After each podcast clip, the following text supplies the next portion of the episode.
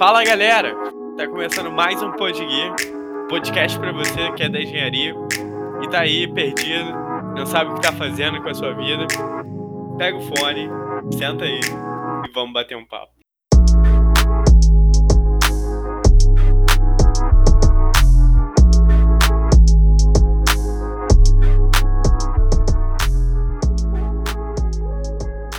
Meu nome é Ramon Abrantes, eu tô aqui com o Erics. Opa! Com a Amanda.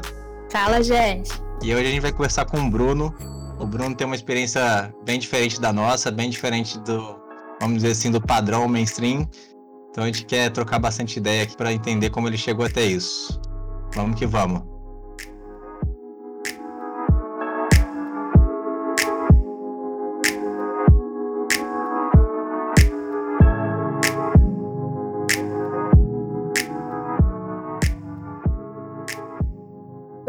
Seja muito bem-vindo. É um prazer ter você aqui, nosso primeiro convidado do Pod Guia. É um prazer enorme para mim, principalmente porque você é meu amigo.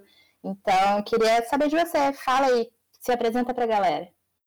Então, gente, eu sou Bruno de Almeida, eu sou formado em Engenharia Mecânica pela UFJF e estou fazendo dois mestrados atualmente.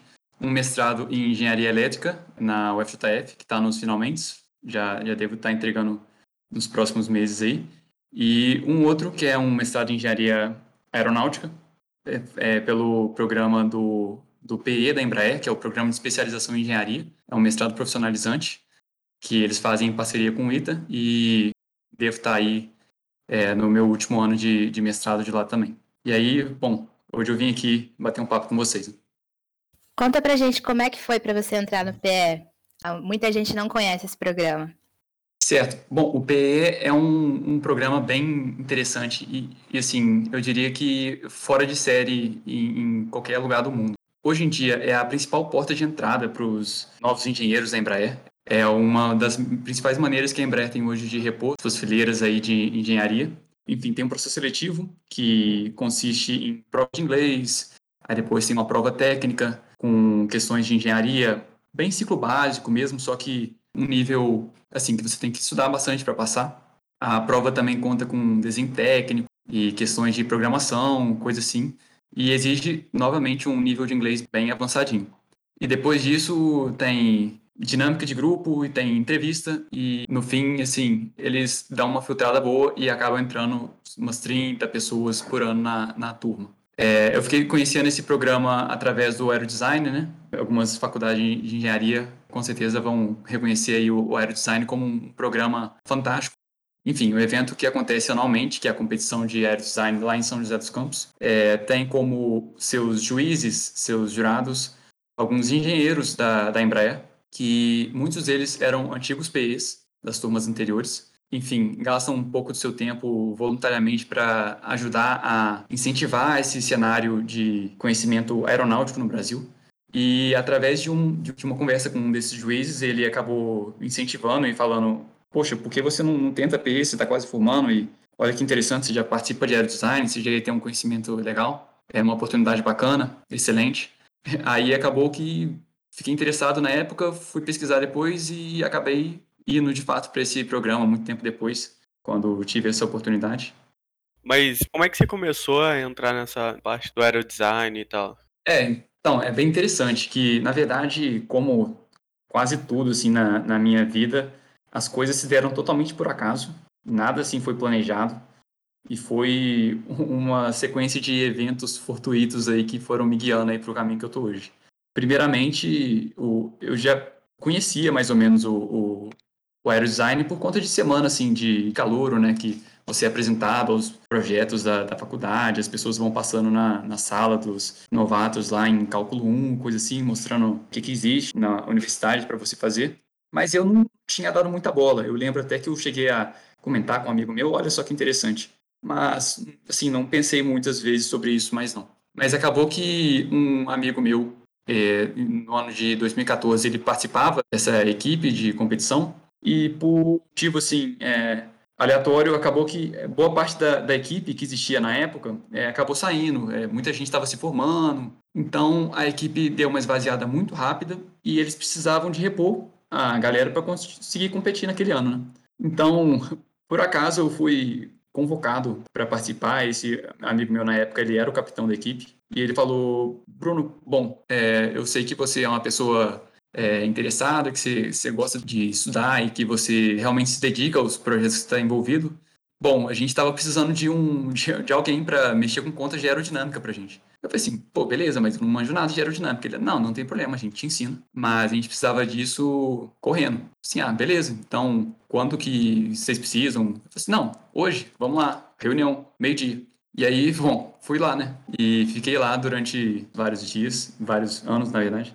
Fiquei de 2015 até 2018 participando dessa equipe e, bom, foi uma experiência fantástica, maravilhosa. Definiu bastante da minha Foi carreira. bastante tempo que você ficou mesmo, caraca. Pô, muito Só uma tempo. curiosidade, ó.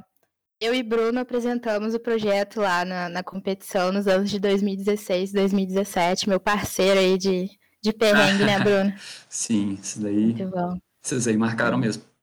Fica a dica aí pra galera que tá numa faculdade que tem uma, uma equipe de competição, ou se não tem ainda, Acho que equipe de competição sempre é válido para experiência, para tanto de grupo, de técnico, tudo, né? Nunca vai ser ruim.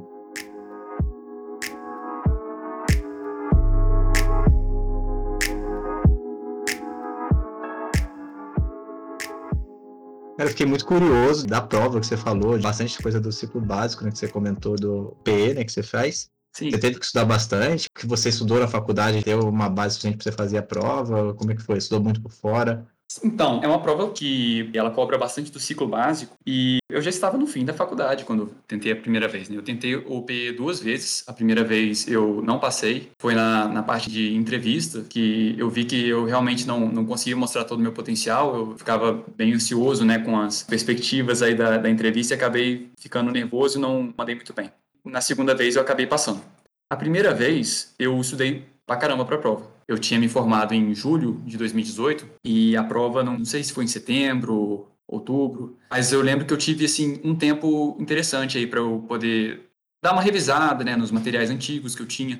Eu não peguei nada por fora, eu peguei só os cadernos que eu realmente já tinha, né, de cálculo 3, física, algumas coisas assim de EDO, equações diferenciais, né? E fui verificando assim e até treinar desenho técnico também, né? Porque putz, fui mexer com isso da última vez, devia ser no segundo período da faculdade. A prova é na mão, desenho técnico? Desenho técnico na mão. É, mas muito ruim, né? nada assim extremamente complexo. Eles querem saber se você tem uma noção espacial bacana, sabe? Ah, legal. São lá, sei lá, umas, um desenho de três vistas é, de, um, de um objeto qualquer, uma peça mais ou menos complexa, só que você só tem que fazer uma ISO dela, você não tem que cotar nada, você só tem que fazer uma vista isométrica em desenho técnico. Claro que existem técnicas para isso, né, para você facilitar o seu processo. Inclusive, se eu não tivesse estudado para desenho técnico para as provas, eu estaria perdido, porque eu vi gente gastando mais de uma hora para fazer o desenho. É, eu realmente, se eu precisasse fazer algo do tipo hoje, eu, eu provavelmente não ia lembrar, porque tem alguns passos, né? Por exemplo, eu lembro do início de, de ângulo que você tem que colocar na folha, coisas do tipo assim, mas assim, bem básico que eu lembro hoje. É, e aí, assim, a galera demorando uma hora para fazer o desenho que eu fiz em, em 20 minutos, porque às vezes não lembrava de todos esses passos, assim, então foi bom dar uma estudada nessas coisas.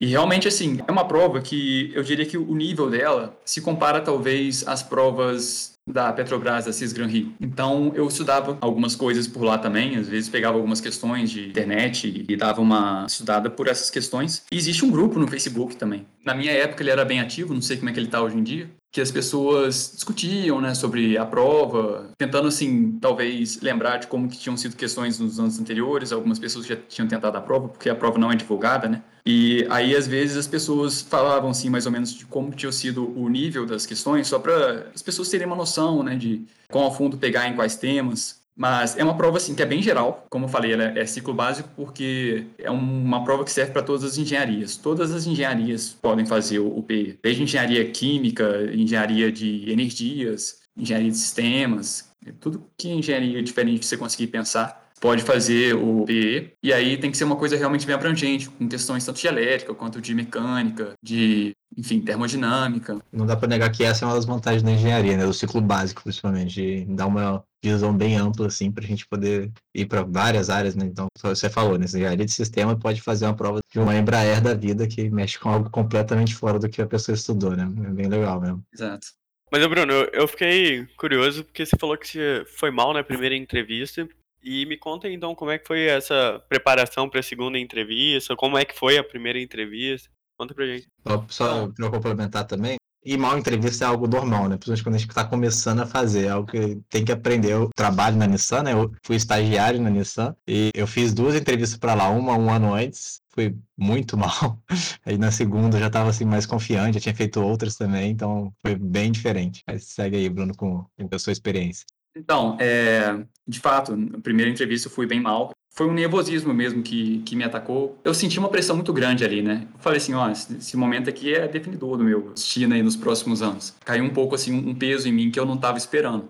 Porque eu tinha me sentido muito bem na dinâmica de grupo que a gente fez antes. Uma dinâmica de grupo, assim, bem interessante. Eles fazem umas dinâmicas com um projeto que você tem que fazer em equipe. E aí eu tinha me saído bem, eu estava confiante, então foi realmente do nada, enquanto eu estava lá no meio da, da entrevista, que eu falei assim, putz, sei lá, senti um, um, peso assim a mais no momento, né? Daí eu comecei a ficar nervoso e, e nada do que eu falava, eu, eu, sentia que era o que eu realmente queria expressar, né? Eu não conseguia mostrar quem, quem de fato eu era, assim, eu, eu fiquei bem, eu diria que bem nervoso. E aí, o que acontece? Eu, sabendo disso, né, sabendo que a ansiedade foi um, um grande efeito deletério aí na minha experiência, na próxima vez eu, eu de fato treinei para isso. Primeiro, eu, eu procurei um psicólogo, que eu acho que é uma coisa super negligenciada nos meios, principalmente de exatas, né? Se fala muito Sim. em turmas de engenharia assim, ah, sei lá o que, eu preciso de um psicólogo. Mas, putz, acho que não existe quem não precise de psicólogo, na verdade. É, o, o, o psicólogo, quando eu fui para ele, eu falei assim, ó, o negócio é o seguinte, eu estou passando por um processo seletivo, eu identifiquei que o nervosismo foi um fator, assim, crucial para que eu não conseguisse entrar nessa vaga na última vez que eu tentei. E, bom, ele me contou, né, que primeiro isso é super normal, claro, todo mundo passa por coisas assim. E ele me ajudou com algumas técnicas, né, de, de tentar ficar mais centrado, até técnicas de postura mesmo, né. Às vezes você com uma postura diferente, quando você está lá sentado na entrevista, você já consegue se autocontrolar melhor, assim, sabe? Por estar sentado, assim, com as mãos repousadas sobre o colo, com as pernas fixas, né, sem deixar elas ficarem tremendo demais, porque assim que seu corpo começa a manifestar algum sintoma de nervosismo, mesmo que inconscientemente, isso vai se espalhando por você todo, né? Você acaba logo se embolando nas suas frases e tudo isso ele foi dando dicas e toques e, e que acabaram contribuindo bastante, assim, para eu ficar com um estado de espírito bem mais calmo, bem mais tranquilo lá na hora. Essa foi sua primeira entrevista? Sim, é, eu sou uma pessoa talvez um pouco peculiar, porque eu não tentei outros processos seletivos de empresas ou coisas assim, e continuo não tentando depois dessas, né? Eu passei por duas entrevistas na minha vida, que foram essa daí do PE, a primeira que eu não passei, e essa outra, a segunda, que acabou dando certo. Durante a faculdade você não chegou a estagiar, não fez processo seletivo de estágio também? Não, não fiz processo seletivo de estágio. Eu estagiei dentro da própria faculdade. Acontece que minha experiência de estágio foi meio atípica também, porque eu participava de uma bolsa de pesquisa e desenvolvimento na faculdade, que a princípio eu pensei que ela já serviria também como meu estágio, porque era uma, uma bolsa que valia para empresas e tudo mais. Depois que eu fui descobrir que ela valeria se eu fizesse engenharia elétrica mas para o meu curso de engenharia mecânica isso não estava previsto no plano do curso, né? E então eu fiz o, o negócio no nono período, quer dizer, no décimo período eu descobri que meu estágio não estava valendo. E aí meu coordenador na época ele deu um jeito e falou não, tranquilo, a gente tem estágios dentro da própria faculdade que seria ajudar com algumas questões de alguns laboratórios. Então eu desenvolvi um, um trabalho para um laboratório, inclusive desse meu antigo professor, fazendo aferição de, de medidas ali de umas peças que ele fez no doutorado dele, o que acabou até virando material para um artigo aí que ele estava planejando. Então, foi uma experiência típica, né? Não, estagiei em empresas nem nada. E acabou que, sim, de fato, aquela lá foi minha primeira entrevista e não tive muitas outras experiências além dessa.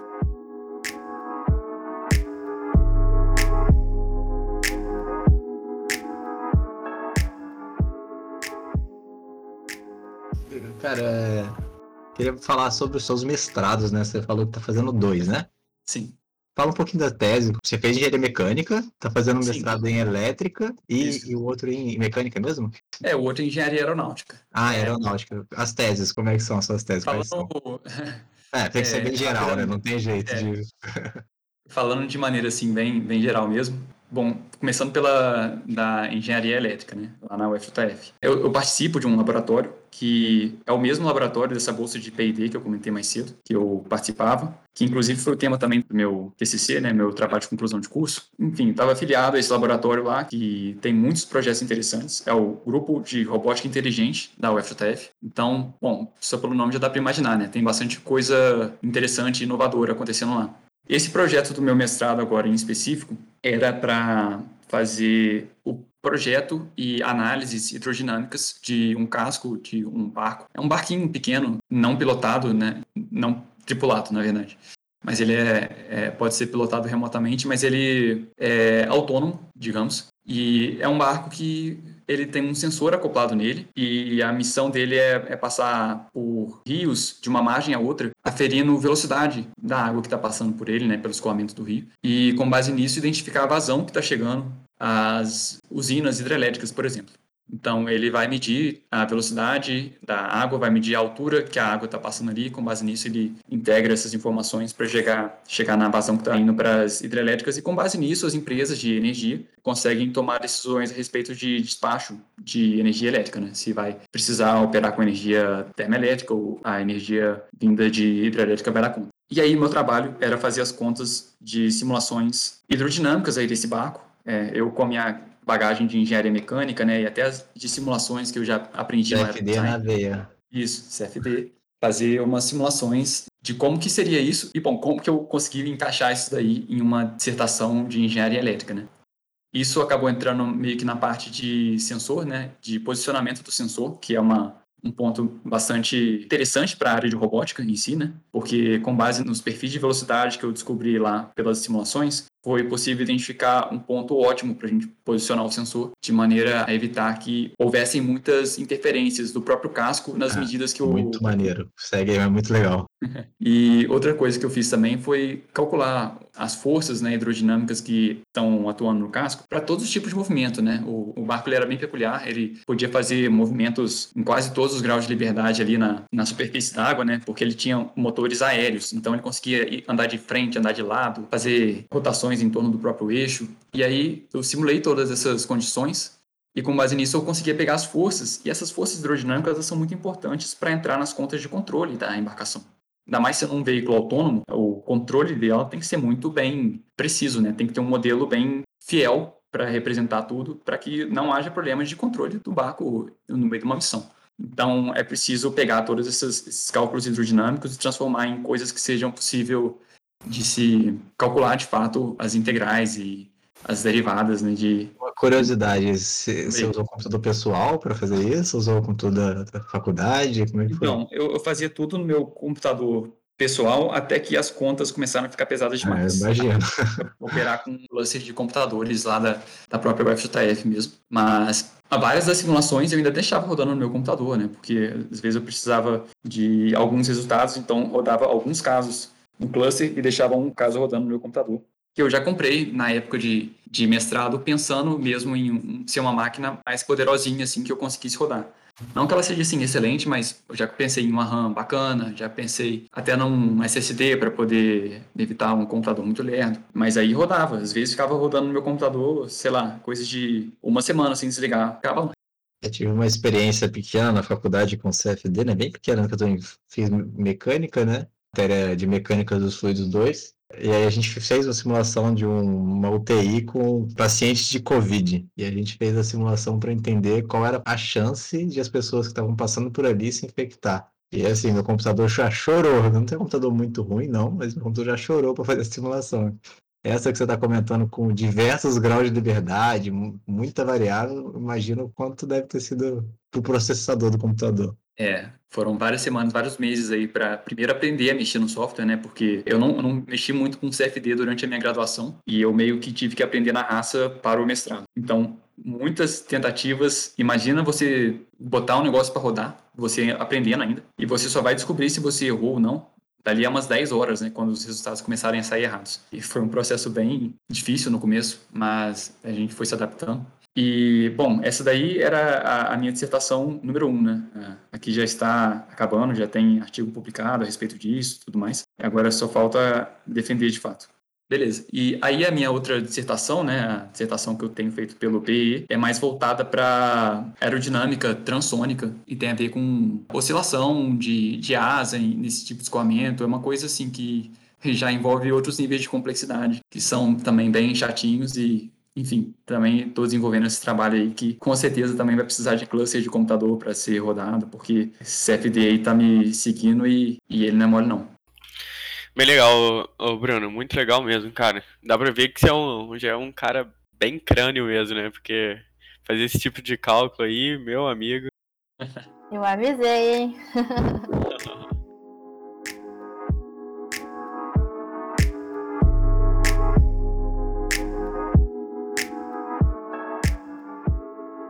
Agora eu quero saber mais de você, da sua faculdade, cara. Como é que foi? Se você sempre gostou do curso? Se você, em algum momento, você pensou em desistir? Como é que foi a sua entrada para engenharia? Como é que você decidiu entrar para engenharia? Como é que foi isso aí? Bom, é, como eu já tinha comentado em algum momento aí para trás, as decisões que moldaram aí minha vida foram basicamente voltadas para o, o acaso. Tudo que foi acontecendo foi bem aleatório mesmo. Eu acabei entrando em engenharia porque eu mandava bem em exatas, no ensino médio, só que eu também mandava bem em outras matérias. E eu costumo brincar falando que eu poderia ter feito vários outros cursos e seria tão feliz quanto eu sou hoje, tão realizado quanto eu sou hoje. Poderia ter feito história muito bem, poderia ter feito geografia, poderia ter feito letras e seria igualmente realizado. E acabou que eu entrei em engenharia por conta de um amigo meu, que na época do ensino médio botava várias ideias na minha cabeça, falando: nossa, porque engenharia é legal, máquinas e tudo mais, vai ser bacana. Bom, ele acabou entrando em engenharia mecânica junto comigo. Era a época de tá saindo aí os filmes da Marvel, né, do Homem de Ferro. Eu falei assim: ah, vamos tentar alguma coisa assim, né, relacionada à máquina, uma coisa assim. Aí eu pensei em talvez uma engenharia mecatrônica. Aí eu vi que as minhas opções aqui em Juiz de Fora seria basicamente o Instituto Federal que tem aqui. E foi uma das coisas que eu considerei, mas acabei descartando porque o Instituto Federal de Juiz de Fora, ele acaba que fica numa região mais isolada, tem menos estudantes do que a Universidade Federal de Juiz de Fora, né, que é bem grande acabou que eu falei assim, ah, eu tenho vivido muito no meu mundinho, né, de escola particular e tudo mais, eu não acho que seja bacana isso para mim ficar encolhido, eu, quero coisas novas, assim, eu quero desbravar um lugar com muitas possibilidades, eu quero entrar na universidade que vai ter um mar de gente lá, e eu vou poder sair da minha bolha e ver muitas coisas diferentes Bom, foi uma decisão assim que para o, o efeito que eu queria, acho que funcionou bem. A UFTF foi um grande fura-bolha para mim e valeu a pena. Mas acabei então entrando em engenharia mecânica. Eu tentei também para engenharia elétrica, em robótica e acabou que eu passei também pelo ENEM, mas eu passei numa chamada posterior, então acabei ficando em engenharia mecânica mesmo. Bom, eu fiquei nesse curso, né? Uma curiosidade que esse meu amigo que incentivou a fazer engenharia mecânica, ele sempre comentava de fazer algo relacionado com aeronáutica. Falou, nossa, engenharia mecânica é uma ótima oportunidade para você acabar mexendo com aviões no futuro e tudo mais. E a curiosidade número dois é que esse meu amigo, ele acabou desistindo do curso, ele não desistindo, né? Ele acabou vendo que não, não tinha muito a ver com ele. E hoje ele é uma pessoa super realizada, formada em biologia. Por um acaso da vida, né? A pessoa que me incentivou a fazer isso já estava cantando a pedra de aviação lá atrás e nem faz mais engenharia mecânica. E eu acabei entrando nesse mundo aí. E aí, sobre a minha experiência de faculdade, eu sempre curti muito, quase tudo que eu via na faculdade me interessava. Eu digo isso mais porque, assim, eu sou uma pessoa que se interessa muito facilmente pelas coisas. Se eu vejo que o, o assunto tem profundidade, que é desafiador, e que tem aí alguma coisinha que faz meu olho brilhar, e eu acabo me interessando e indo a fundo na parada. E por vários momentos isso aconteceu, assim, na faculdade, em diversas matérias e diversas ocasiões. É claro que tem aquelas matérias que a gente fala, putz, isso aqui é um porre, e o professor às vezes é um saco e não tem didática. E algumas matérias que realmente não fazem muito o nosso estilo, né? E não parecem tão bem assim. Só que eu confesso que eu nunca me senti muito desanimado no ambiente de engenharia pelas matérias ou pelo, enfim, pela carga, né?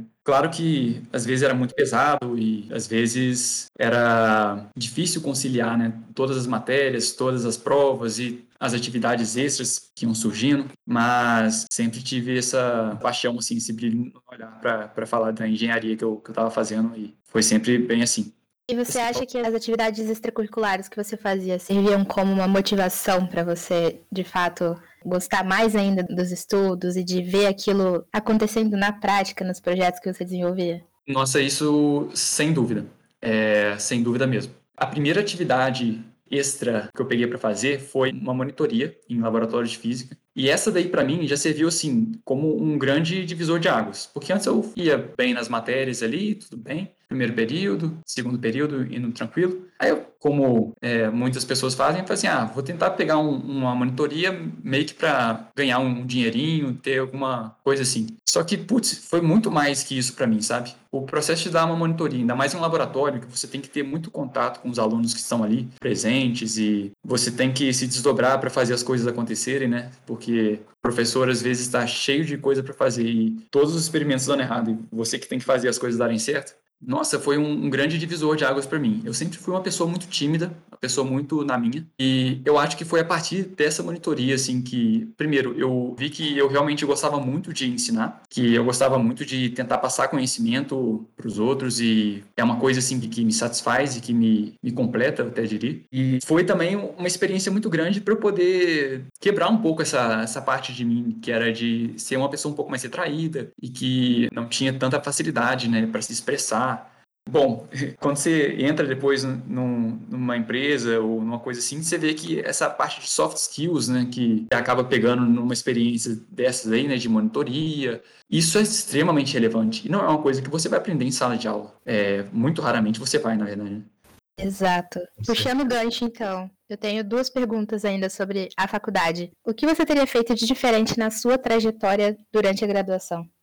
Olha, uma coisa que eu teria feito de diferente primeiro, não pensar tanto assim na grade do jeito que ela nos é apresentada. E se eu pudesse me dar um conselho no começo da faculdade seria esse, porque uma das experiências que eu, que eu achei mais peculiares e fantásticas da minha trajetória na faculdade foi pegar matérias de cursos que eu nem fazia ideia de que eu poderia pegar antes. Eu, no meu último período, enquanto eu estava escrevendo TCC, eu fiz uma matéria de biologia, só porque eu queria muito aprender sobre fósseis. Então, eu fui lá, peguei uma matéria de elementos de geologia e paleontologia. E foi uma das melhores matérias que eu fiz. Foi, assim, fantástica. Foi uma experiência totalmente aleatória que eu peguei assim meio que para descontrair, né? Porque eu estava no meu último período, não estava precisando pegar muitas matérias. Mas eu vi que eu realmente podia aprender coisas novas do que eu quisesse naquela faculdade. Eu podia simplesmente pegar uma matéria de alguma coisa que é, eu quisesse aprender mais sobre e não precisava ficar restrito a uma grade de curso que não necessariamente tem a ver com a minha cara. Claro que eu tenho que fazer todas as matérias obrigatórias do meu curso, mas por que não aproveitar para aprender das coisas mais diversas? E acabou que eu peguei várias outras matérias de outros cursos, né?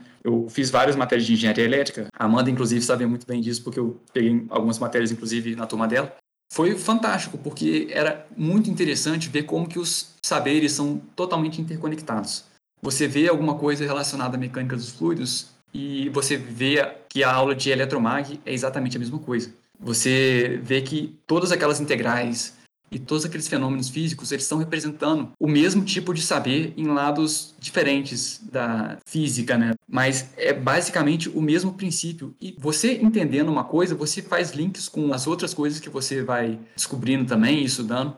Nessa aula mesmo de geologia e paleontologia, o que eu aprendi sobre minerais, cristais e minérios não era muito diferente do que eu tinha visto em aulas de processo de fabricação, sobre a cristalização de metais em processos metalúrgicos. Então, assim, é tudo tão interconectado e tudo tão aproveitável que eu realmente diria para explorarem o máximo possível de outros saberes, porque tudo se complementa e tudo faz parte de um grande todo. É bem legal isso. Pô, muito maneiro, cara, o que você falou um ponto negativo que eu tive durante a faculdade é, é justamente o contrário que você está falando. Durante a faculdade eu tinha muito problema em conectar até matérias que assim deveriam ser facilmente conectadas, sabe? Passava de uma matéria para outra e não, sentia que eu tinha estudado algo que eu estava usando ali. E aí eu tive assim um professor que eu diria que realmente mostrou assim, começou a conectar. Ele dava dinâmica, né? Então movimento dinâmico. Ele conectava materiais, ele começava a conectar tudo junto numa matéria só,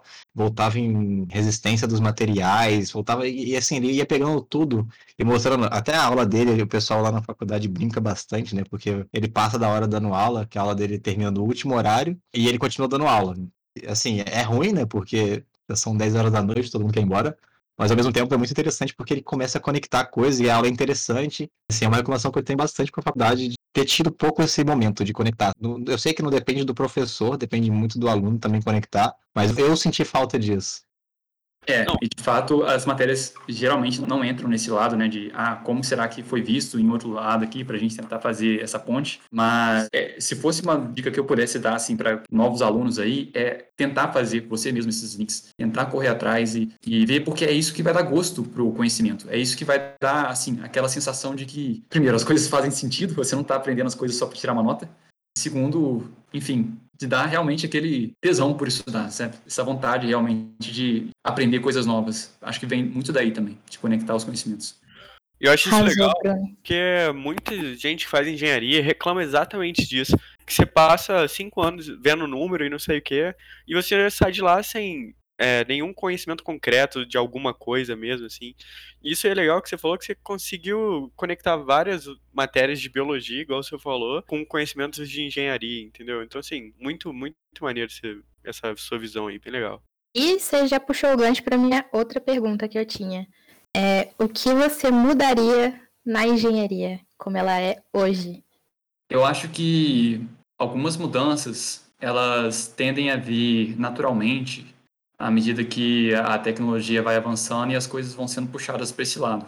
Mas falta muito na engenharia a visão de programação sendo utilizada em matérias das mais diversas. Por exemplo, por que não fazer alguns algoritmos para ajudar a calcular resistência dos materiais? Por que usar só aquelas fórmulas na mão e eu sei que existe todo um processo de entender as fórmulas, mas eu não, não acho que necessariamente você fazer códigos para isso seja dissociado de você estar tá aprendendo como que as fórmulas funcionam de fato. Porque quando você for mexer com essas coisas na prática, geralmente você vai fazer isso com o auxílio de um computador, que é a nossa ferramenta número um hoje em dia a programação está ficando, enfim, cada vez mais fundamental nas mais diversas áreas. Eu acho que a programação tinha que estar mais conectada com as matérias que não são de fato programação, né? aquelas matérias iniciais de algoritmos e de tecnologia da informação, coisas assim. Outra coisa que eu diria que eu não sei se é um problema do curso de engenharia ou talvez do ensino do Brasil como um todo, mas eu acho que o inglês deveria ser bem valorizado nas matérias e coisas assim, para você pesquisar artigos, para você fazer tudo já pensando no inglês, porque na vida assim de pesquisa, na vida de até trabalho em, áreas mais específicas, acaba que o inglês assim não é mais um, um diferencial, ele é, é, mais do que obrigatório. Você tem que saber o, o inglês assim como se fosse a sua língua praticamente materna, porque muito do que acontece hoje no mundo, devido a, a toda a globalização que está acontecendo, é em inglês. Não tem muito para onde fugir. É assim muito necessário que o aluno de engenharia consiga entender né, e se conectar com o resto do, dos conhecimentos científicos que estão sendo difundidos aí no mundo. Concordo bastante, mas eu queria saber de você, é uma visão que eu tenho, tá? Eu sei de outras pessoas que têm também. Mas você provavelmente vai, pode ter uma visão totalmente diferente, porque você é um cara bastante de pesquisa, né? Um cara, assim, de fazer um mestrado, bastante focado em pesquisa. Mas o que eu sinto bastante é uma falta do foco da engenharia também. Não tem um foco 100% nisso, mas tem uma, bastante ênfase nisso também, e eu, eu sinto que eu não tive muito, de focar de como é o mercado de trabalho, de como eu vou utilizar aquele conceito que eu estou aprendendo para o mercado de trabalho. Eu, durante toda a faculdade, tive muita dificuldade disso, comecei a entender melhor quando eu entrei no mercado. E acho que acontece muito por conta dos professores, né, serem essas pessoas de, de bem focadas em pesquisa. São poucos ali, eu diria que é uma parcela bem pequena que realmente passou no mercado de trabalho. O que, que você pensa disso? É, isso daí eu não poderia concordar mais. É, tem tem um gap muito grande né, entre a academia e a indústria. É, alguns projetos de P&D, é, ajudam a quebrar um pouco isso, né? Então, mais uma vez, se você for um aluno, corra atrás de, de projetos assim para você ver como que seria isso e, e, vá atrás de estágios interessantes também. Mas existe esse gap muito grande e realmente até o povo brinca, né? Na minha turma do PE somos 41 alunos de diversos lugares do país e costuma se brincar que a gente, quando entra no PE, mesmo cada um assim já tendo passado por diversas experiências, teve gente que já trabalhou, teve gente que já fez mestrado e teve gente que já fez uh, intercâmbio, mas nunca as pessoas estão 100% se sentindo prontas para poder já, já começar assim, a trabalhar de fato com, com as, com as coisas que a gente vê e não se sentem totalmente preparadas. Então a gente precisa de passar por um processo todo de adaptação no próprio PE, em que a gente desenvolve projetos e, e tem mentorias com profissionais da Embraer para a gente ver que de fato a gente é, é, capaz de fazer aquelas coisas todas com o conhecimento que a gente adquiriu na faculdade, beleza? Mas, claro, dando toda essa, essa chacoalhada e pegando a visão da indústria que adiciona uns temperos muito interessantes aí nessa, nessa conversa e, e muda bastante as visões dos envolvidos. Aí. Aí deu uma alfinetada na, na academia, né? Agora dá uma alfinetada também no meio industrial. Também é um problema que a gente sofre muito de é, o júnior hoje, né? A pessoa que entra com uma vaga júnior não ter muito tempo para se desenvolver também, né? Geralmente a pessoa tem que entrar no júnior já atuando como um profissional já experiente da área.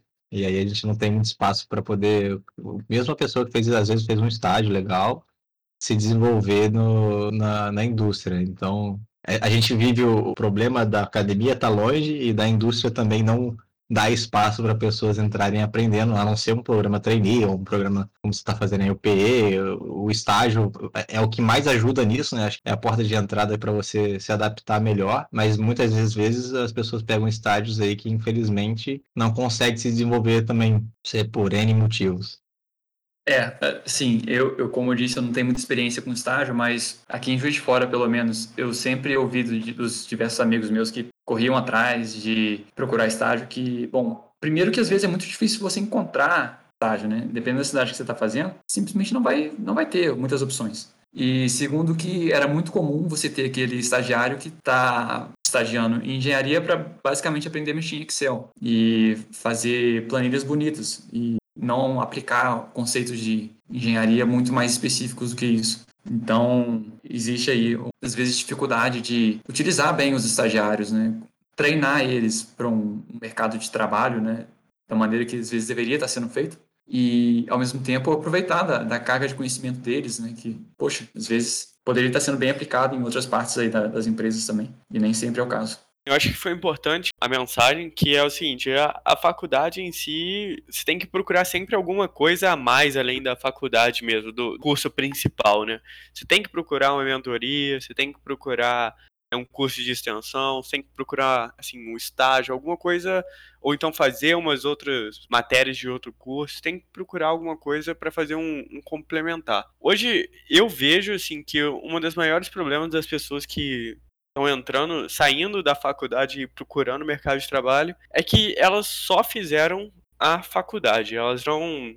Assim, eu sei que é assim, um pouco complicado falar que só fez a faculdade, mas é infelizmente é isso. Hoje a faculdade é o clichê, igual mesma coisa do, do inglês, que todo mundo precisa ter. É, eu falo isso com todos os meus companheiros de trabalho, todos os meus amigos. E a faculdade é a mesma coisa. Hoje não dá para você só fazer a faculdade. Você precisa procurar um campo de extensão, você precisa procurar alguma coisa a mais para você se especializar em alguma coisa e já sair da faculdade tendo algum conhecimento diferencial do pessoal. Nossa, sim, completamente. Tudo que você fizer de diferente vai agregando as suas experiências, né? E como eu comentei um pouco mais cedo também, soft skills são essenciais hoje no mercado de trabalho. Tão importantes quanto as hard skills aí, né? Os conhecimentos técnicos mesmo. Porque sem você ser uma pessoa que tem o gingado necessário para trabalhar em projetos, né? Você entender como funciona a dinâmica de um grupo de trabalho de fato, você aprender a dinâmica e o jogo de cintura para poder buscar as informações que às vezes não vão estar necessárias assim em um livro que você sabe, ah, nas matérias você sabe que você tem que estudar os capítulos tal, tal, tal para a prova. Mas e quando você está resolvendo um problema de um projeto de aerodesign, por exemplo, seu avião está caindo, você simplesmente não sabe o porquê seu avião está caindo. Você simplesmente tem que se virar para procurar, sei lá, colocar sensores em locais que você supõe que podem estar sendo um problema ou você faz alguns testes estáticos e vê, e você corre atrás de professor, e às vezes na sua faculdade nem tem professor daquela área para te ajudar naquele problema específico. Então você tem que fazer tudo sozinho. E você correr atrás dessas informações te dá uma abertura assim na mente, você consegue entender que muitos dos problemas que vão surgir por aí, basta pesquisar. Existe solução para as coisas, existe alguém já pesquisando e passando por problemas similares. E às vezes a gente se limita às matérias e não vê que tem muita coisa interessante a ser pesquisada e a ser resolvida tranquilamente aí por meio da, da pesquisa rápida na, na internet ou um pouco mais profunda em livros e artigos. Toda e qualquer experiência que você tenha fora do curso te agrega mais até como, como ser humano mesmo. Você vai ficando uma pessoa mais completa, você vai agregando coisas que você nem imaginava, né? Pô, eu acabei tendo oportunidade de ir apresentar artigo lá fora, por exemplo. Fui lá para o Chile apresentar um artigo e acabei vivendo uma das experiências mais loucas da minha vida, porque eu fui apresentar um artigo. Eu tive essa oportunidade durante uma das matérias lá do mestrado da UFJF. Eu cheguei lá no Chile em 2019, no dia em que foi declarado lá o estado de sítio na cidade de Santiago, né? Porque estavam rolando os protestos e eu cheguei lá no exato momento que estava sendo estabelecido o toque de recolher. Então foi uma, uma loucura. Essa semana inteira que eu passei lá participando do congresso, inalação de gás lacrimogênio que eu inalei essa, essa semana inteira aí, não foi brincadeira não, assim. Não sei como é que meu pulmão aguenta até hoje. Chorei várias e várias vezes. Saindo lá do, do hotel, tinha uma nuvem. Eu estava numa das regiões principais, assim, da, dos protestos. Meu hostel ficava ali na, bem no centro de Santiago. E, cara, foi a coisa mais sensacional que eu já vivi na minha vida. Foi, assim, fantástico. Não trocaria isso por nada. Ver toda uma revolução social acontecendo na frente da minha cara e tudo porque eu fui apresentar um, um artigo. E eu falei assim, gente, quando que eu veria isso aqui novamente? Que momento peculiar da história da humanidade. E eu aqui presente assim, se eu ficasse só naquela mentalidade de, ah, vou só fazer essa prova, vou só apresentar, jogar esse artigo aqui, porque esse artigo, ele, na verdade, ele foi parte de uma avaliação, uma disciplina que eu fiz de mestrado, a gente tinha que enviar um artigo para algum lugar, acabou que o meu foi aceito, em vez de eu simplesmente falar, não, já estou com a nota máxima, então é isso aí, eu falei assim, não, peraí, eu, eu quero ir lá, quero viver essa experiência e quero algo diferente, né, do que só essa sala de aula, só ficar aqui preso em Juiz de Fora pode me proporcionar, então enfim, não abriria mão disso por nada. E vale muito a pena você correr atrás de qualquer tipo de experiência diferente, porque isso vai agregando mesmo. Bacana. Muito legal. Ô, ô Bruno, aí eu ia te perguntar qual foi o maior perrengue que você já passou dentro da, da faculdade, mas eu acho que você acabou de contar ele, né? é, cara, você não faz ideia. Esse daí foi mesmo.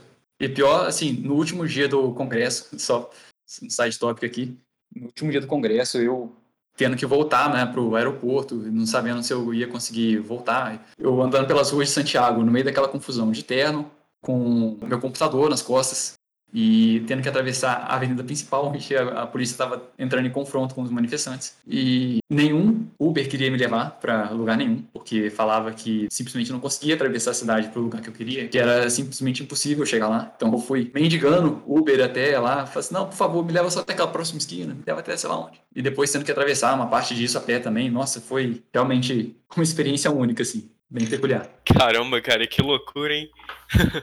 Não sei se foi uma sorte ou azar, mas caramba, que situação complicada.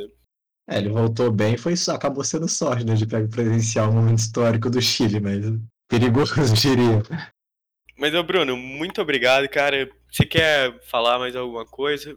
Lembrando, assim, que o nosso foco é mais assim motivacional para esse pessoal que está buscando alguma coisa dentro da engenharia e tal, porque hoje a gente vê que muita gente desanima, muita gente para no meio do curso, muita gente entra por pelo mesmo motivo que você, assim, mas aí você se depara com o que é realmente engenharia, né? E algumas pessoas acabam desistindo assim no meio do caminho. É, eu queria saber se eu sei que você já falou, mas se você gostaria de adicionar mais alguma coisa.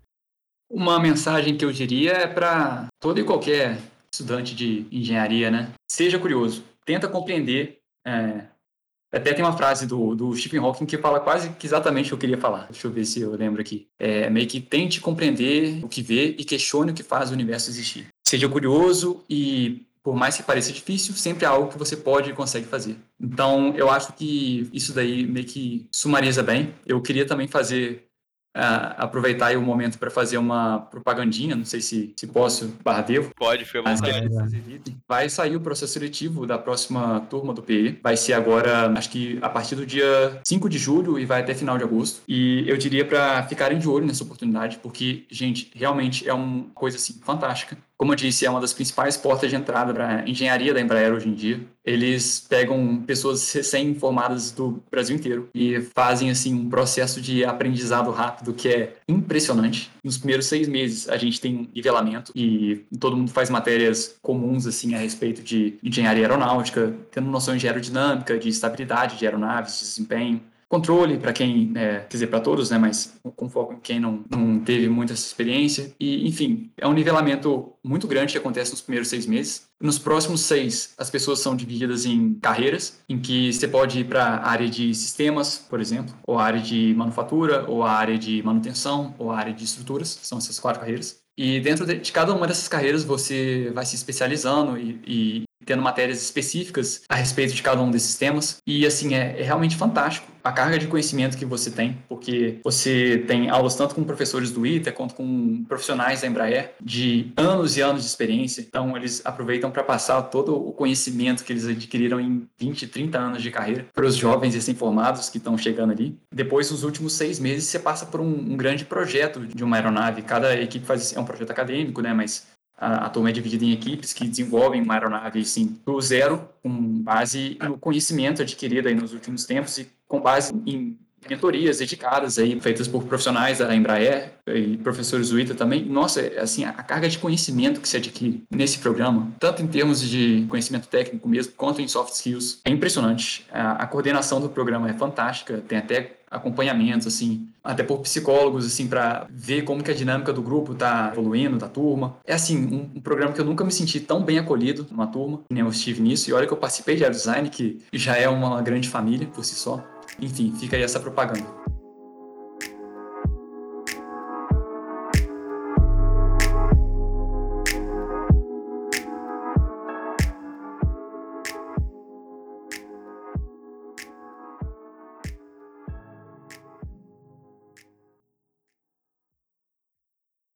É...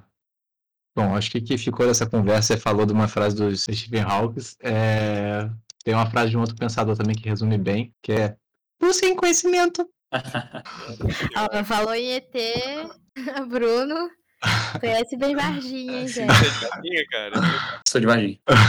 sou, sou o próprio ET Bilu, gente? Eu sou de Varginha, sou extraterrestre também.